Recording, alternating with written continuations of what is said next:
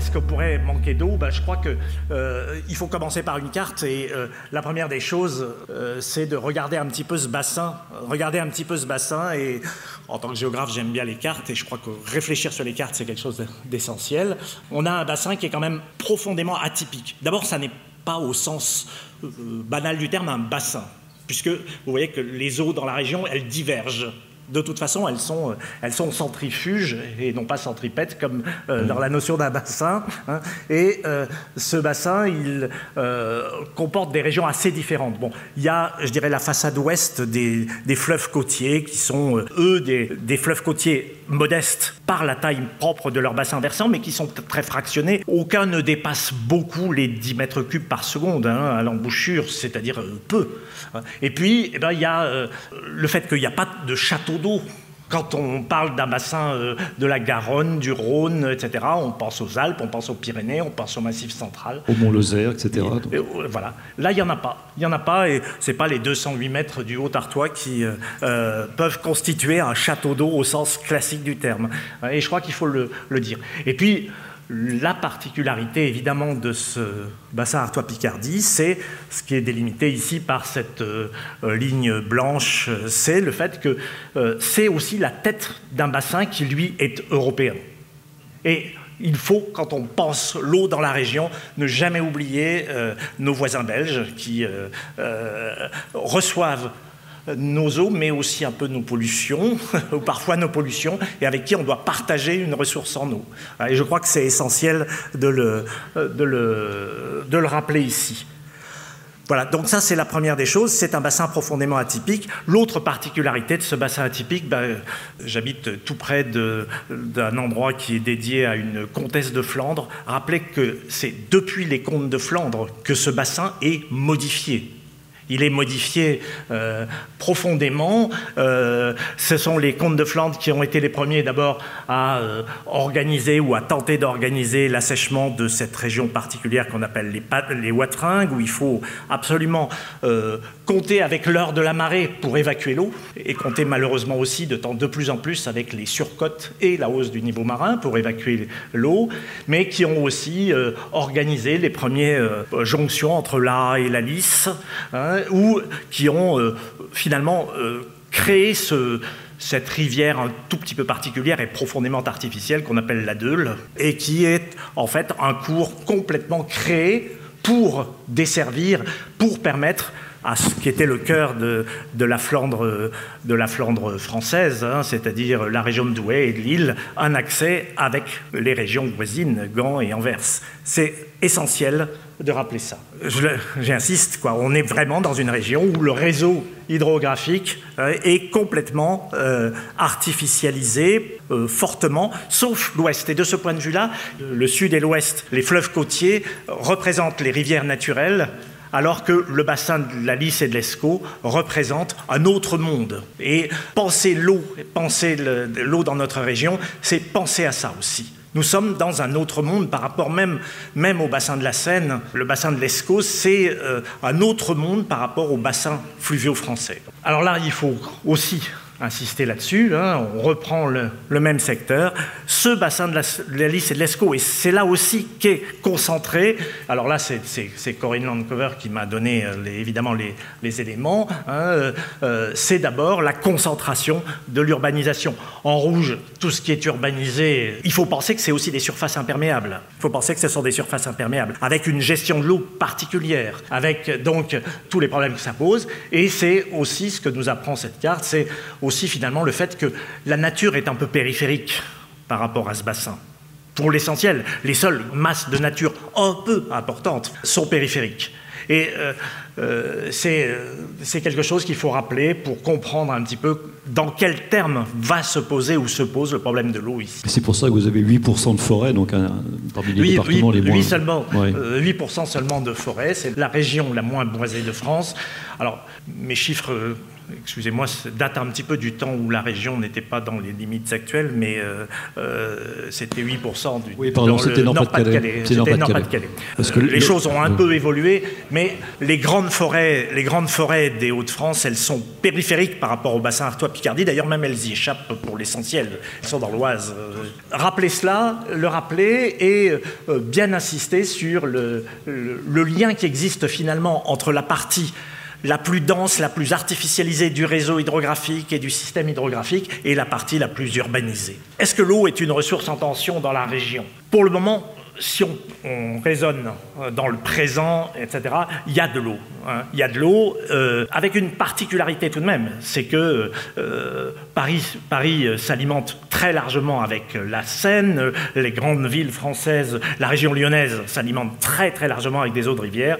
Chez nous, presque 80% de l'eau qui est consommée et de l'eau souterraine. Une ressource évidemment qui est là aussi hein, inégalement répartie et qu'il faut rapprocher cette carte de la carte précédente. C'est-à-dire que finalement les régions, les régions où les besoins pourraient être les plus importants sont aussi ceux qui sont un peu à l'écart de cette ressource fondamentale qui est la nappe de la craie. La nappe de la craie qui, elle, peut alimenter partout ailleurs euh, la, région. Alors, d'où hein, la nécessité essentielle de transfert non négligeable. Alors, euh, je reparlerai dans un instant, donc, avec une autre carte de l'agglomération, euh, la métropole européenne de Lille et ses besoins. Hein. On pourrait penser aussi au transfert énorme qui euh, se développe pour l'alimentation d'une région comme la région dunkerquoise, les besoins industriels. Hein.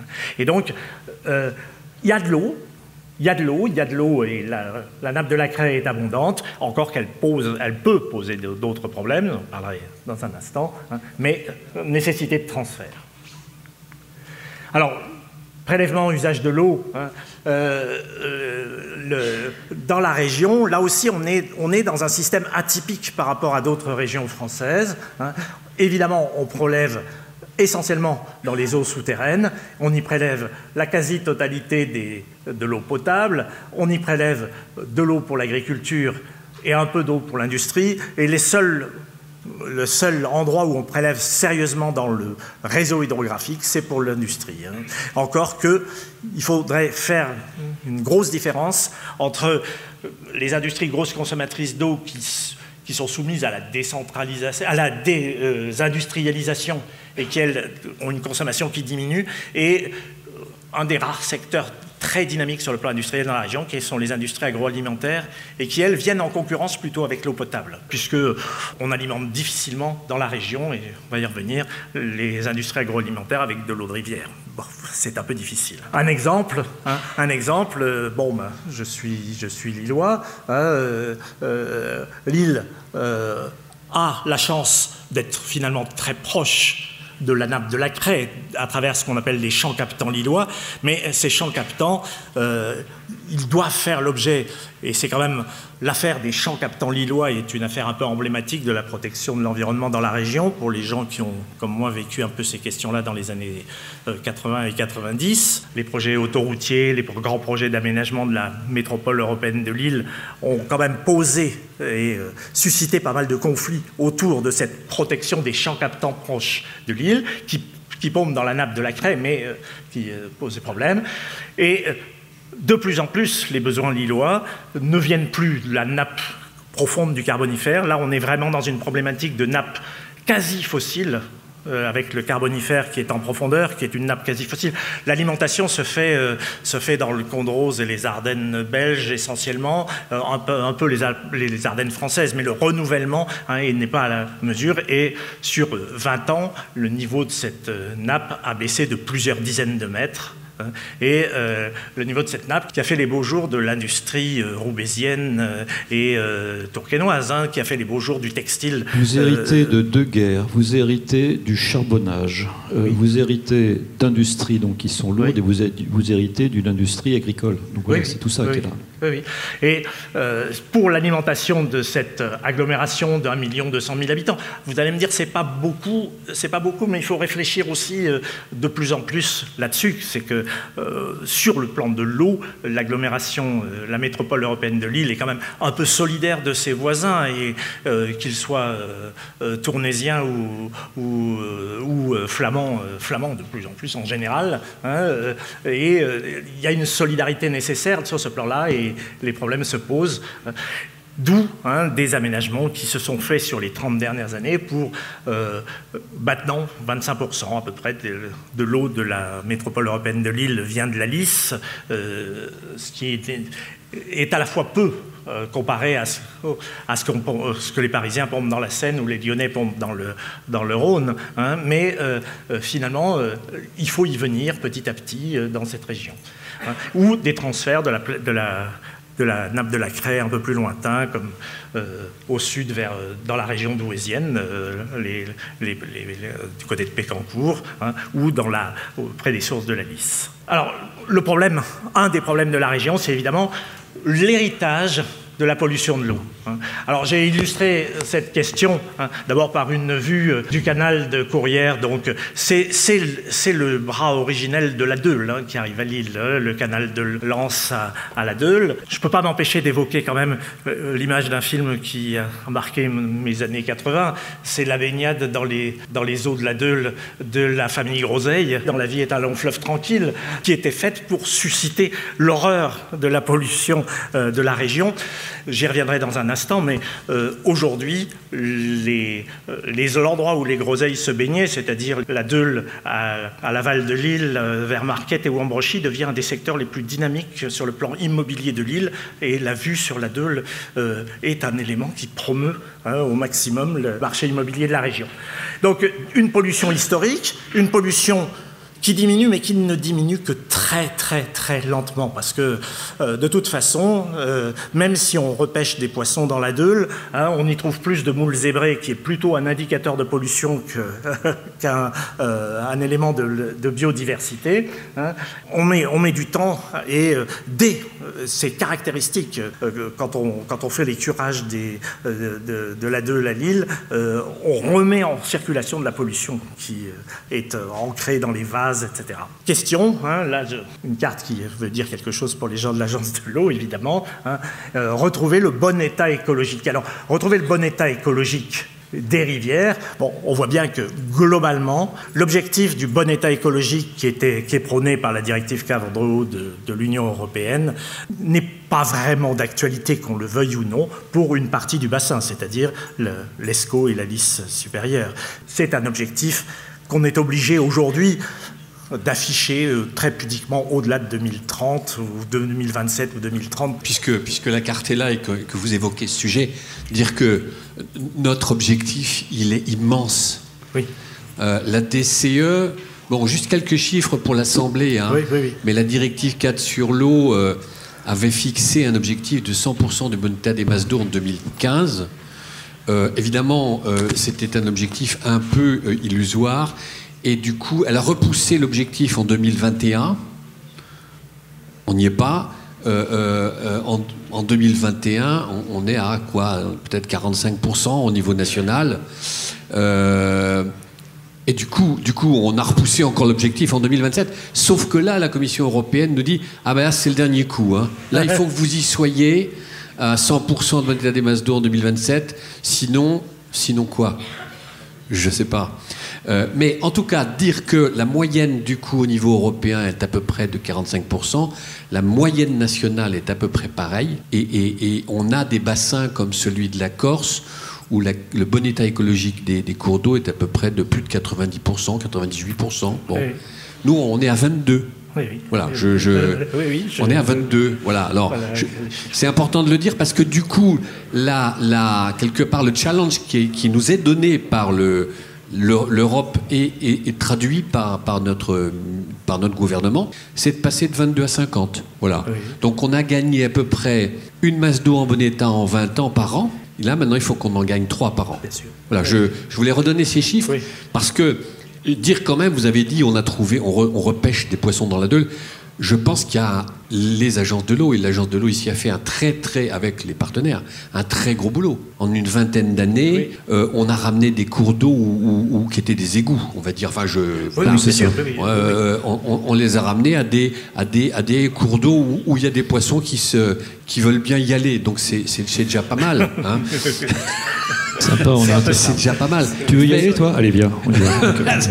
mais bon, c'est pas, pas de la truite fario. Hein, mais on a, on a vraiment amené quand même beaucoup de cours d'eau. Alors, vous voyez cette. Euh, euh, cette euh, échelle de, valeur là. Donc, il y a des, on voit bien, il y a des, des masses d'eau qui sont en mauvais état. il y en a, alors c'est rouge, médiocre c'est orange, moyen c'est jaune. Bon, ce qu'on vise c'est bon. Bon, alors excellent, non, ben je, c'est pas à notre portée, hein, bon. Mais il y a quand même beaucoup aujourd'hui de cours d'eau qui sont dans le moyen et qui pourraient effectivement passer dans le bon. Donc moi je suis un, quelqu'un d'optimiste et il faut être optimiste. Mais j'y reviendrai tout à l'heure dans mon propos de fin. On a besoin de tout le monde. Mais je crois, que, là encore, ce qu'on voit sur cette carte, c'est aussi encore le fait que le bassin, il est, il est hétérogène et qu'il y a une grande, grande différence entre la vision de l'eau que l'on peut avoir quand on est dans le Boulonnais, le Montreuillois, euh, etc., et quand on est euh, dans le bassin de la Lys euh, en général, par exemple. Je crois qu'il faut, il faut en avoir bien conscience. Le résultat, c'est que ici, dans le coût de l'eau, le coût de la remise en état et de la protection de la ressource en eau eh bien, est plus importante que le coût de mise à disposition de l'eau. C'est une caractéristique euh, régionale, euh, je dirais, qui m'amuse d'autant plus que, euh, par ailleurs, pour des raisons familiales, j'ai des,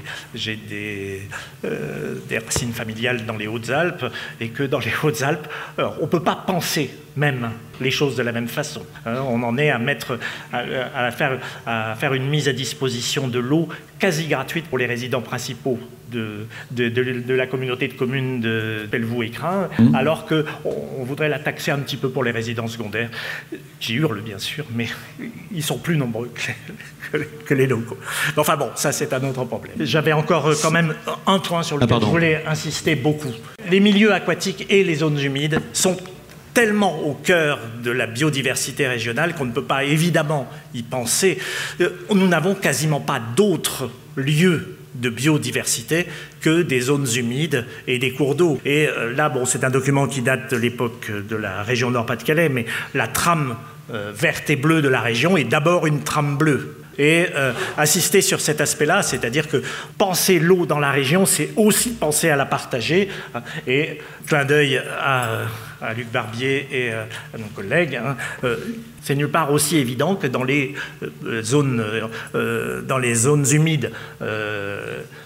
et de ce point de vue-là, l'agence de l'eau est obligée de consacrer une part importante de son activité à la, gestion de ces zones humides, avec euh, les inquiétudes qu'on peut avoir, sur, même euh, quand on regarde une zone humide comme le, le marais audomarois, on constate quand même des attaques, euh, enfin, des, des, inquiétudes très sévères sur la biodiversité, qu'elle soit aviaire, qu'elle soit piscicole ou qu'elle soit botanique. Hein, on a, et le problème, c'est pas encore la disponibilité en eau, encore que le fait que la nappe de la craie soit un peu de plus en plus exploitée autour du bassin concourt à la mauvaise qualité de l'eau ou à la baisse de la qualité de l'eau. Ce n'est pas tellement un problème de quantité d'eau, etc., encore que le fait qu'il y ait eu un peu moins d'inondations ces derniers temps dans le marais, etc., qu'on fasse baisser artificiellement le niveau d'eau, concourt à cette réduction de la biodiversité, mais hein, malgré tout, c'est un élément important. Et puis, je voulais terminer, hein, bon, la perspective du changement climatique, mais je crois qu'on a eu tout ça.